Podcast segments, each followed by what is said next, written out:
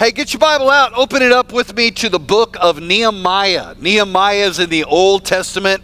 If you go to the middle of your Bible and hang a left, uh, you'll run into it. Uh, Nehemiah chapter 1 is where we're going to be landing today, and we're starting a new series where we'll be in Nehemiah now for uh, several weeks together. So you're going to get used to this really amazing Old Testament book. All right? Uh, several years ago, I remember going on a day trip with a friend of mine who leads a large hospital in Dallas. And when you go on a road trip, you learn a lot about people. And we talked about his, his background growing up. We talked about uh, him playing college football for a little bit. Uh, and we also talked a little bit about what led him to healthcare as a, as a field, as, as his uh, career. And, and he told me a story that I've never forgotten. He said, Craig, you may not know this, but when I was in my early 20s, I was diagnosed with cancer. And I, I, was able to, to get through it. God healed me out of it. But, but he said, I went through some pretty difficult treatments. And uh, it took a while, but finally went into remission. And, and he said, when I went through that experience, I, I, I knew God was calling me to healthcare, and it was never a career for me. It has always been a calling. You know, as I think back on him and what he said to me that day, I think about people that are passionate about what they do. People that are fired up. You know, the people, you talk to them what they do and they're, they're going to talk your leg off. You know, the people that are really fired up about what they do. Almost every time there is a story behind what they do. There's a reason why they do what they do. You talk to a teacher and you say, "Why are you a teacher? Why do you why do you put up with difficult students and many times difficult parents? Right? Uh, why do you stay up late?" grading papers and increasing amount of, of expectation to your performance. Why do you do all that and you don't make a whole lot of money? Why do you do that day in and day out? And if you listen long enough, you'll hear them say something like, uh, Well, you know, I had a teacher one time that really changed my life. Or, you know, if it wasn't for education, I would never have gotten out of that bad neighborhood. Or uh, I had this one teacher that really believed in me and he, he believed in me and, and that's why I push forward. There's always a story behind what they do. There's a motivation, there's a, a passion, uh, there's something there. Same thing, you talk to police or fire. Why do you run into harm's way when uh, to save people that don't even know you, maybe don't even care about you? Because there's a reason behind it, there's a story uh, behind it. Anybody that you find that is passionate about what they do, there's a story behind it. Now, what we're going to look at today is we're going to see what was behind this man named Nehemiah. This man who was one of, probably arguably one of the greatest leaders in the Old Testament. He's, he ranks up there with Moses. He ranks up there uh, with Joshua, one of these great battle leaders. He ranks up there in that echelon of leadership. What was behind it? What motivated him? There was a story, there was a reason, there was something that drove him. And we're going to find out what that is. And not only that, we're going to come face to face with what drives us as a church to do what we do. All right? So let's look at Nehemiah uh, chapter 1. Uh, we're just beginning at verse 1. Uh, this is the Word of God. The words of Nehemiah, son of Hakaliah, during the month of Kislev, in the 20th year, when I was in the fortress city of Susa, Hanani, one of my brothers, arrived with men from Judah, and I questioned them about Jerusalem and the Jewish remnant that had survived the exile.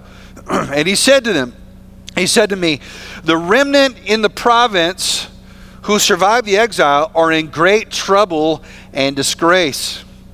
Jerusalem's wall has been broken down and its gates have been burned. I'll stop right there for just a minute. The best days of Israel were under the days of King David and King Solomon. King David fortifying the boundaries, King Solomon bringing them into great prosperity and wealth. But after Solomon died, the nation of Israel split into two kingdoms. There was a northern kingdom that would be called Israel, and a southern kingdom called Judah. The southern kingdom possessed the city of Jerusalem and the temple. Over the course of time, both kingdoms became enthralled with idols. God sent multiple prophets to warn them, multiple opportunities to turn back, and consequently, neither one of them did. The northern kingdom eventually fell to the Assyrians in 722 BC, and then the southern kingdom fell at the hands of the Babylonians in 586 BC and were hauled off into exile. Now, that date, 586 BC, is an important date. It's important because one of the prophets that warned them of this coming uh, catastrophe was a prophet named Jeremiah. He's often called the weeping prophet because he wept over the waywardness of the nation and he, and he wept over their ensuing uh, demise. And he made a statement, he, he gave a prophecy given by God through Jeremiah that when the people of Jerusalem and the southern kingdom were exiled into Babylon, that they would be there for 70 years.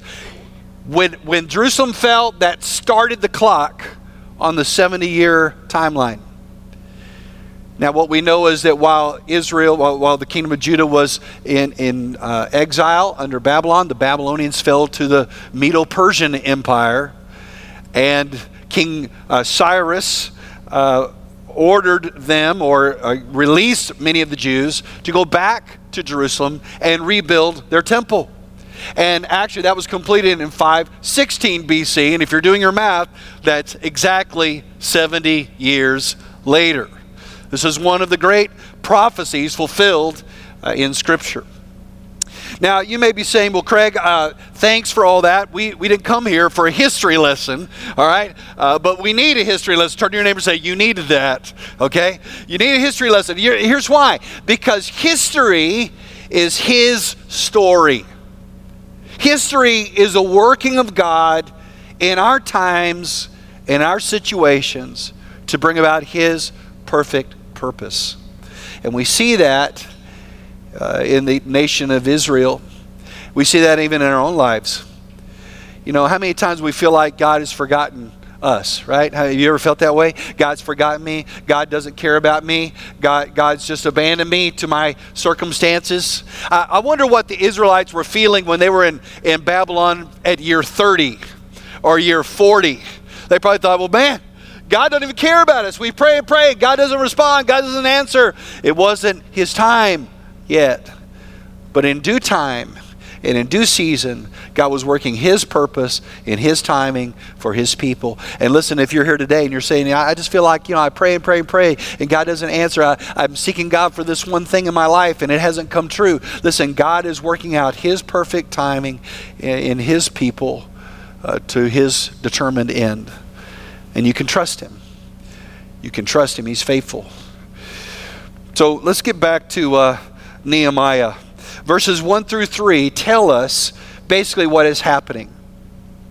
Uh, Nehemiah is a Jew, and he is serving the Persian king Artaxerxes. And he serves, verse 11 at the very end of the chapter, tells us some important information that he is a cupbearer for the king. Now, a cupbearer wasn't just a butler for the king, Part of his role was to taste the food of the king before he ate it, to be sure it wasn't poison. So you're literally putting your life on the line. But also, it meant that he had great access to the king. Most commentary, uh, commentaries today say that Nehemiah really served more almost like a chief of staff or like a high cabinet member. He was an advisor to the king.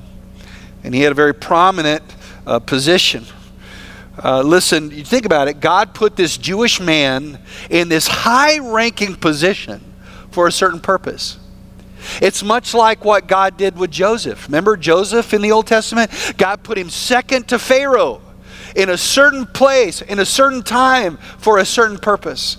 Think about Daniel. God put him in a high ranking position in Babylon for a certain place and a certain purpose. And here, in the same way, God put Nehemiah second in command in a high ranking position for a certain purpose and place and time. You know, I really believe that God puts you in certain places for a reason, don't you? I believe God puts you in a certain place. I believe the position you have right now where you work is by design. God has you there for a purpose. God has given you influence for a purpose. God has given you resources to, to put into play for kingdom purposes. God has you right where you are uh, for a reason. And that's where God had Nehemiah, right where he was for a reason. Notice it says that he was in the city of Susa. Susa was a capital city of Persia. It was also the winter residence of the king of Persia, and this event took place in the month of Kislev, which is would be our modern day mid-November, mid-December, coming up about the time that we're in right now. And while he was there in Susa, serving in his prominent position during the winter months, while the king was there, he received a report. Remember, years before uh, King Cyrus had allowed some group of the remnant of Israel to go back to Jerusalem and rebuild the temple. And so now there's a report coming back from them to see how it's going. And he hears a report, but it's a bad report. He hears a report that while the temple is built, that the city is still in ruins. That the wall around the city is in ruins, it's collapsed, and the gates of the city are burned. In other words, it's basically the city is desolate. The temple is there, but the work that began years and years ago have now stalled out. About 70 years now since the temple has been built, and now it's, it's just stalled out, and the people are living outside the city, and the surrounding nations are laughing at Jerusalem. Now, this breaks his heart. Mean, he envisioned that when they went back, that they would rebuild the temple, they would rebuild the city, and once again, Jerusalem would be a shining city on a hill. But now it's just the laughing stock of everyone around them. Oh, that's your God? that's your God's city? That's your temple? Hmm. Some God you have. And so look at what look at his response. Look at verse 4. He says, When I heard these words, I sat down and wept. I mourned for a number of days. Stop right there. He sat down and he cried. When was the last time you sat down and cried? See, this, this is his response. He mourned not just for an afternoon, he mourned for days and days and days. He mourned over the condition of his people.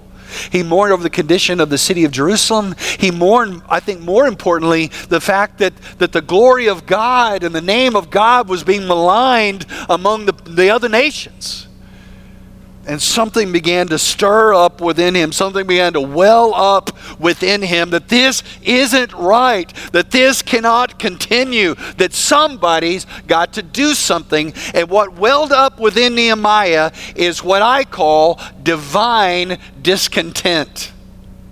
All right? Divine discontent.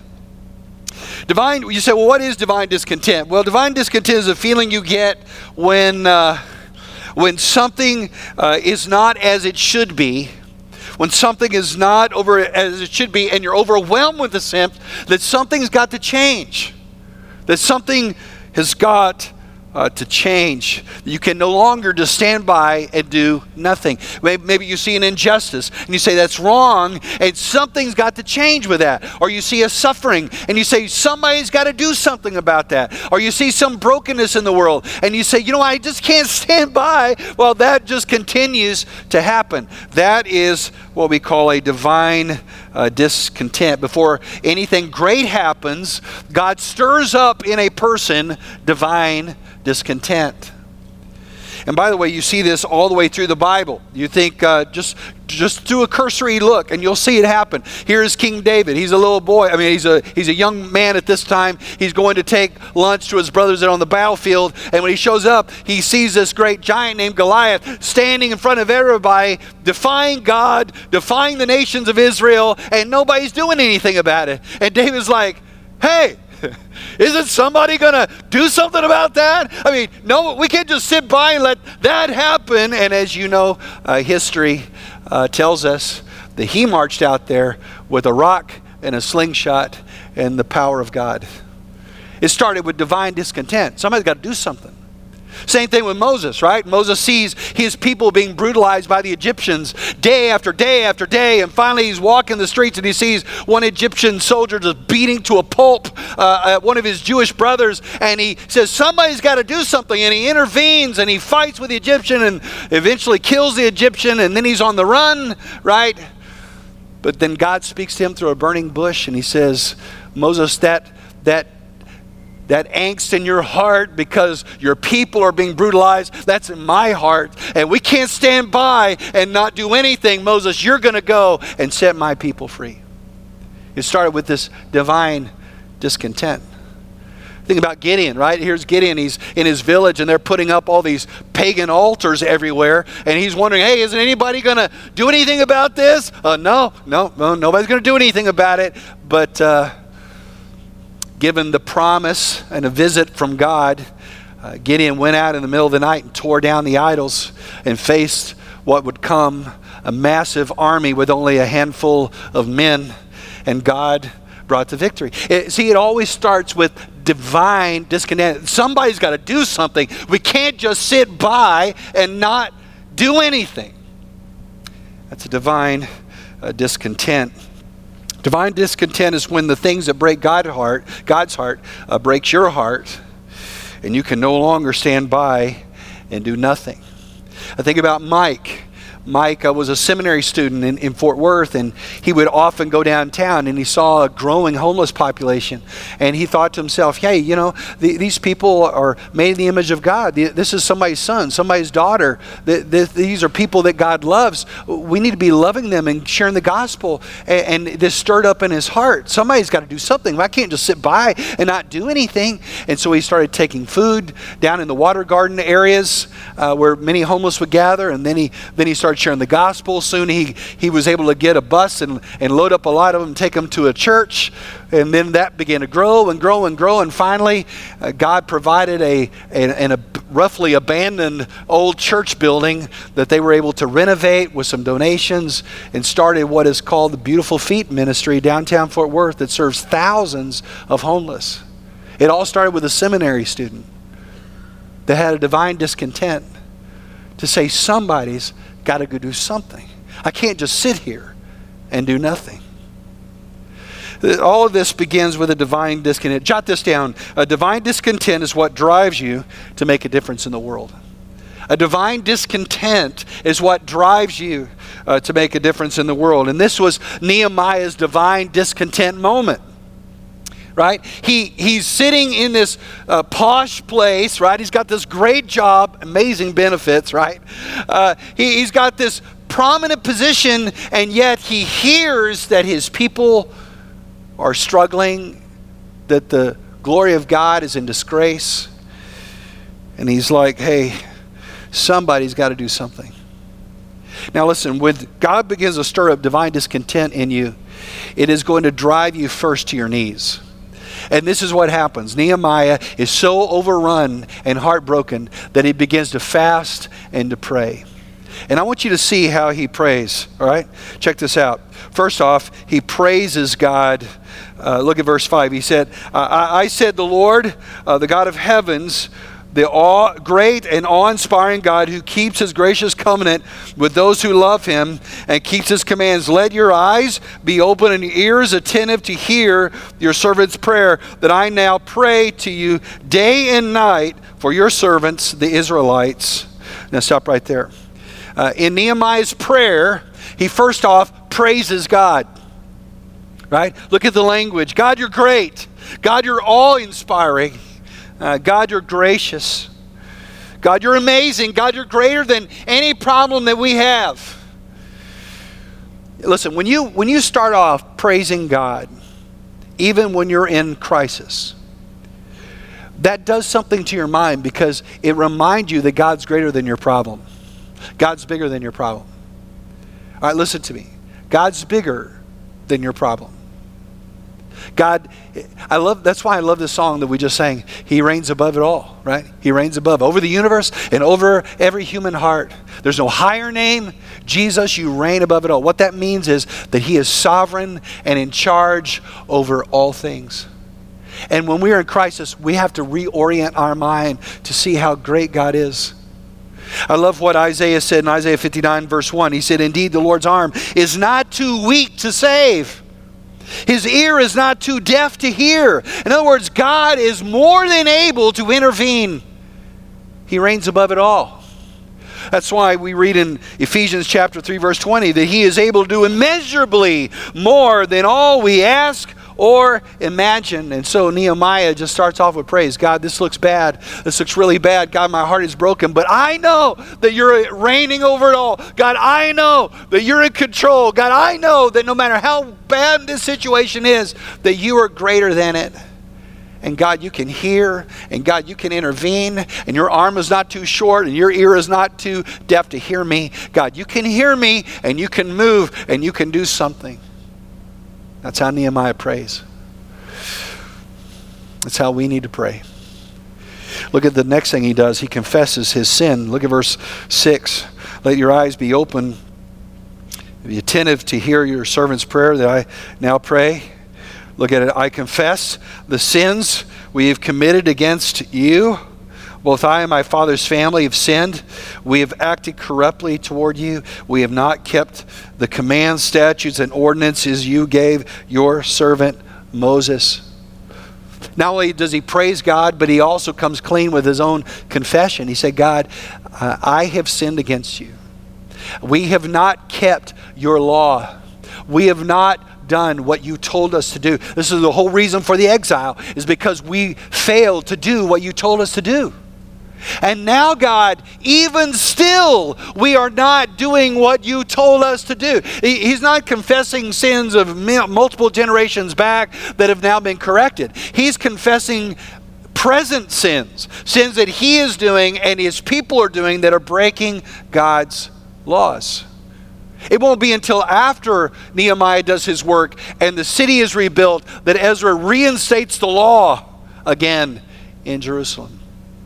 There are still lawbreakers. And you know, this is important because Nehemiah here is taking responsibility for the condition that he's in. You know, many times we face situations and they are totally out of our control. The circumstances we have just came upon us, right? We, we didn't have any part to play in it, it just happened to us.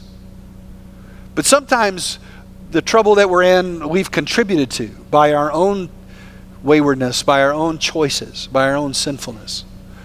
And that was the case of Israel. And so Nehemiah takes responsibility. Now, let me tell you why this is important.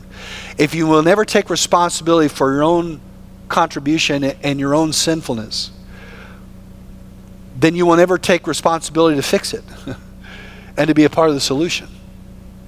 Nehemiah owned it.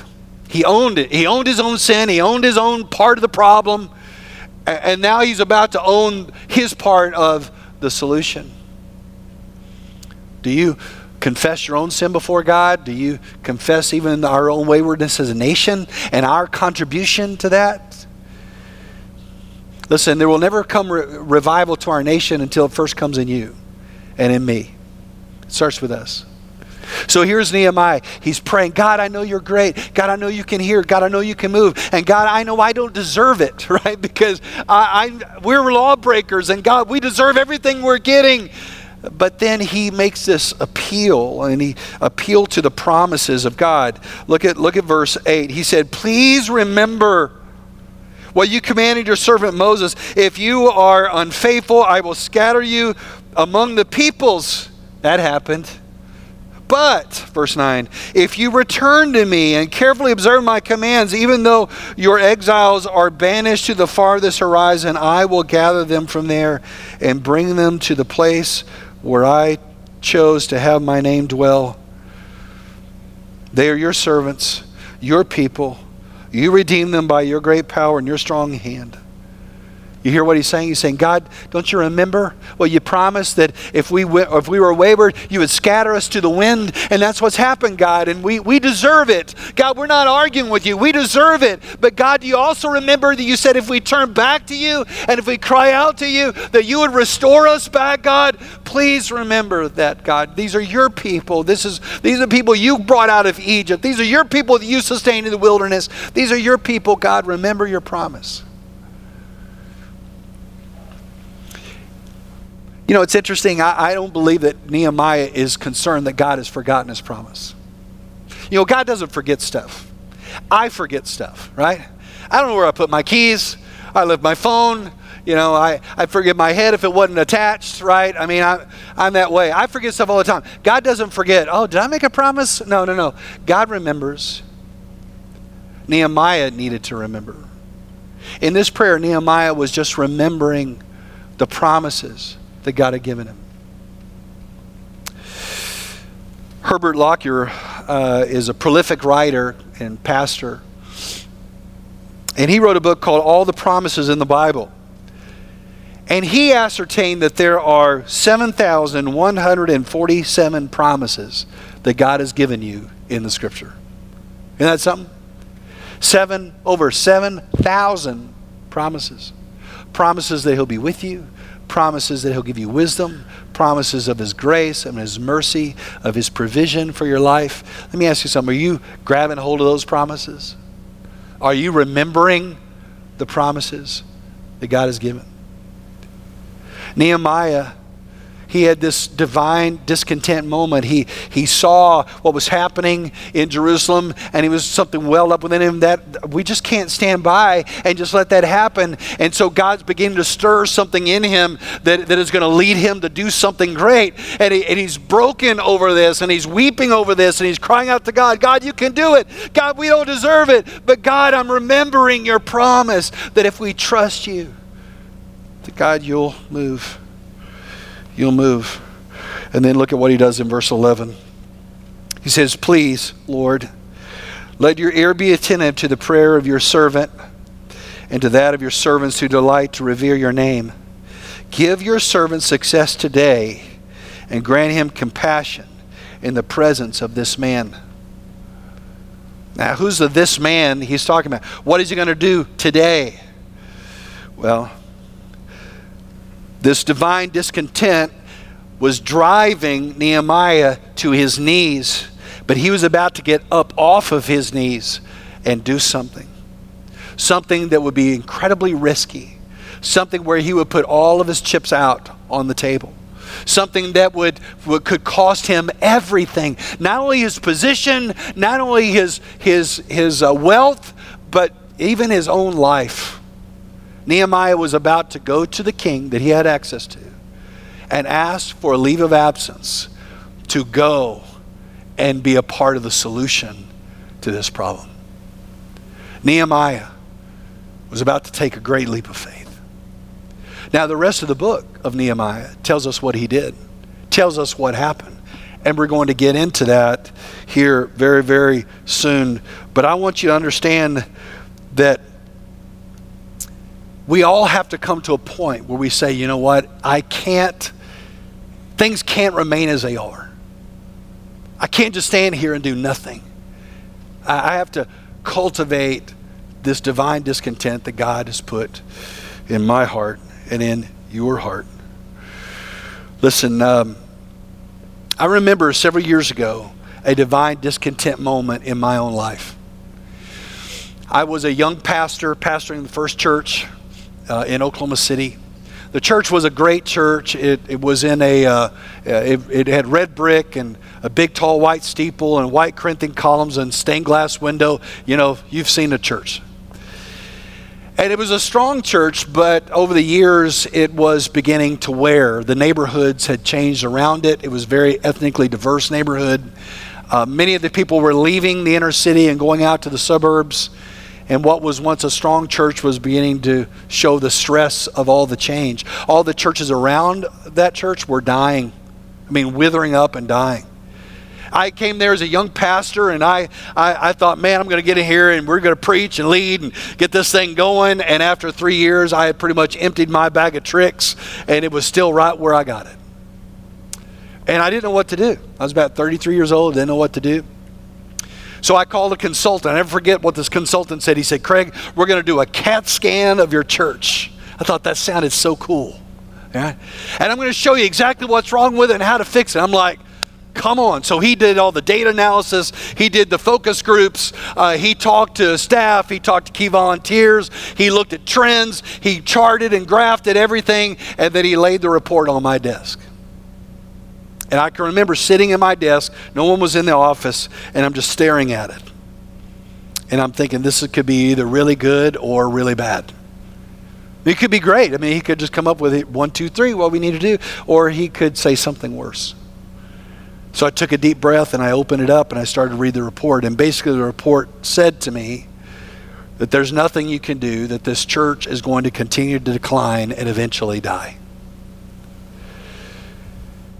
I shut the report and I slipped down onto my knees and then down on my face in the ground. And I began to pray. And that prayer said something like this God, I don't know what to do. God, surely you did not bring me here to hold the hand of a dying church.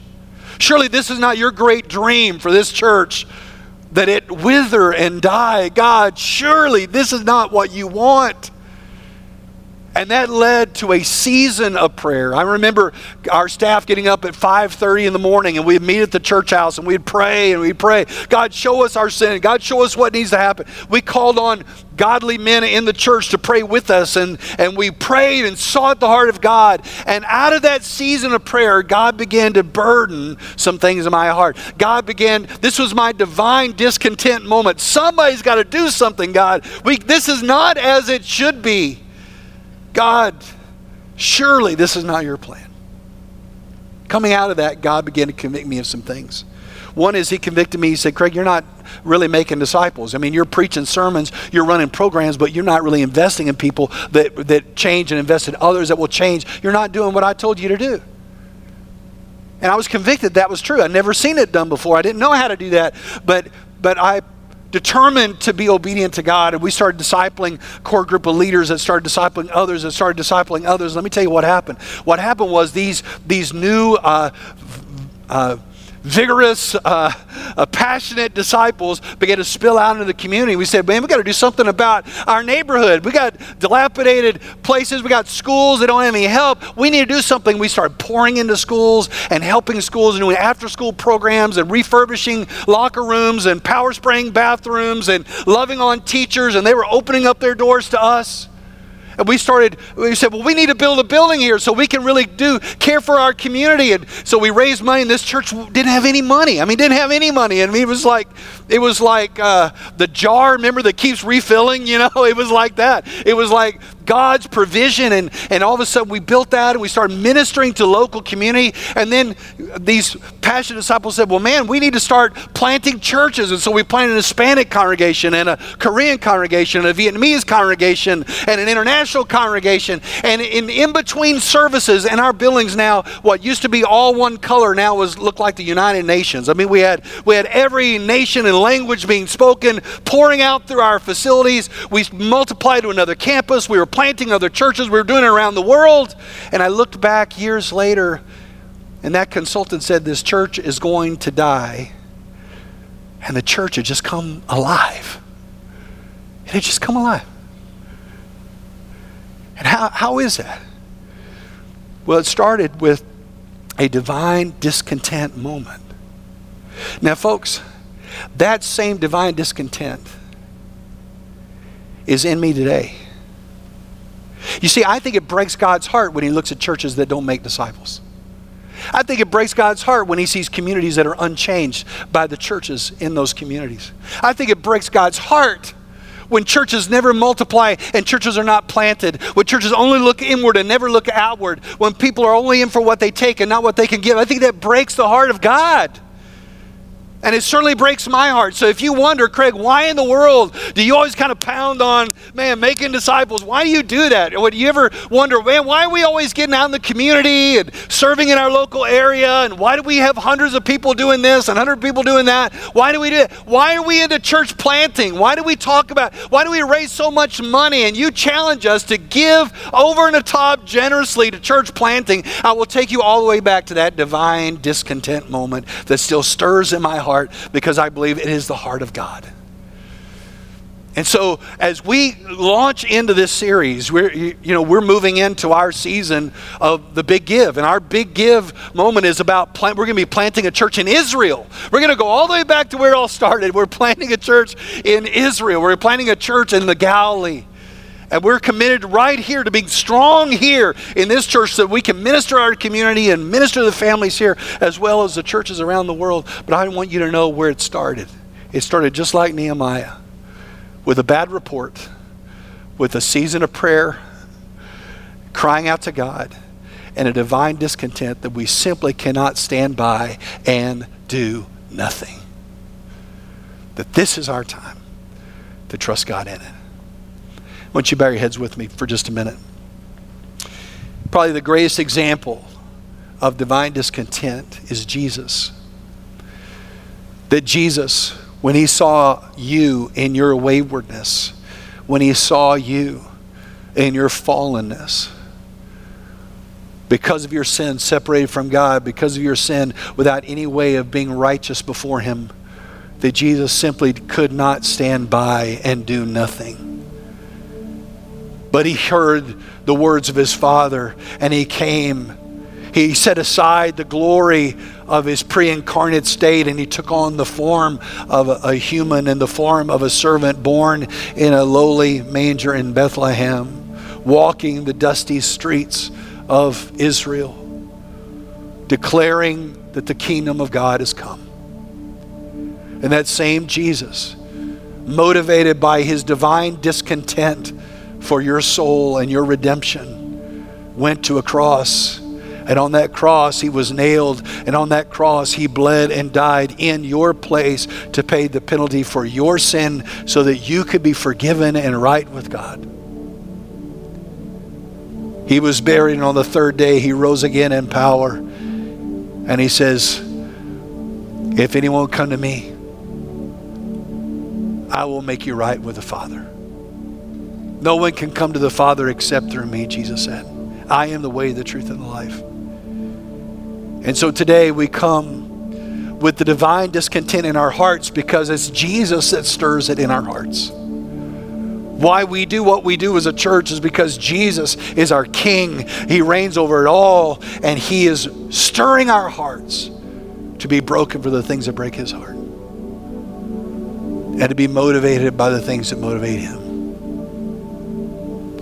So we're going to take the Lord's Supper together. And if you have not received your elements as you walked in the door, if you would just raise up your hand and keep it up, then we'll have somebody bring you those elements uh, right here. We've got several right over on this side here. Just keep keep it up until you get it. Uh, they're they're coming to you now.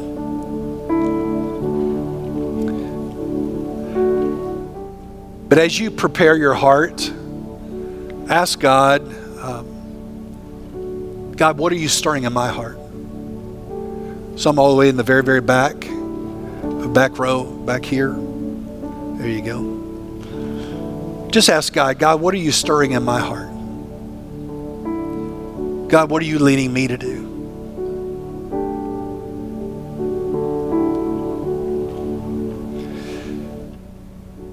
Father, I thank you for your unfailing love for us.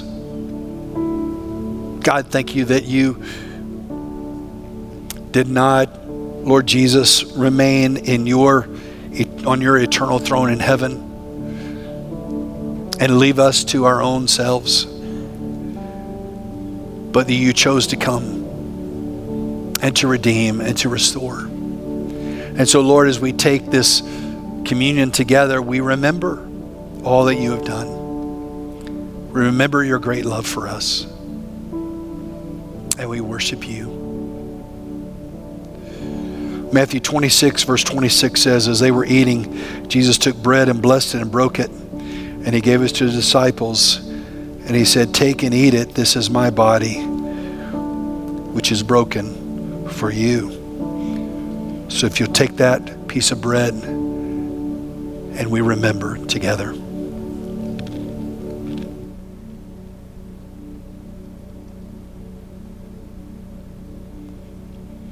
Verse 27 Then he took the cup, and after giving thanks, he gave it to them and said, Drink from it, all of you. For this is my blood of the covenant, which is poured out for, the, for many for the forgiveness of sins. But I tell you, I will not drink from this fruit of the vine from now on until the day when I drink it new with you in my Father's kingdom. Let's take the cup and remember.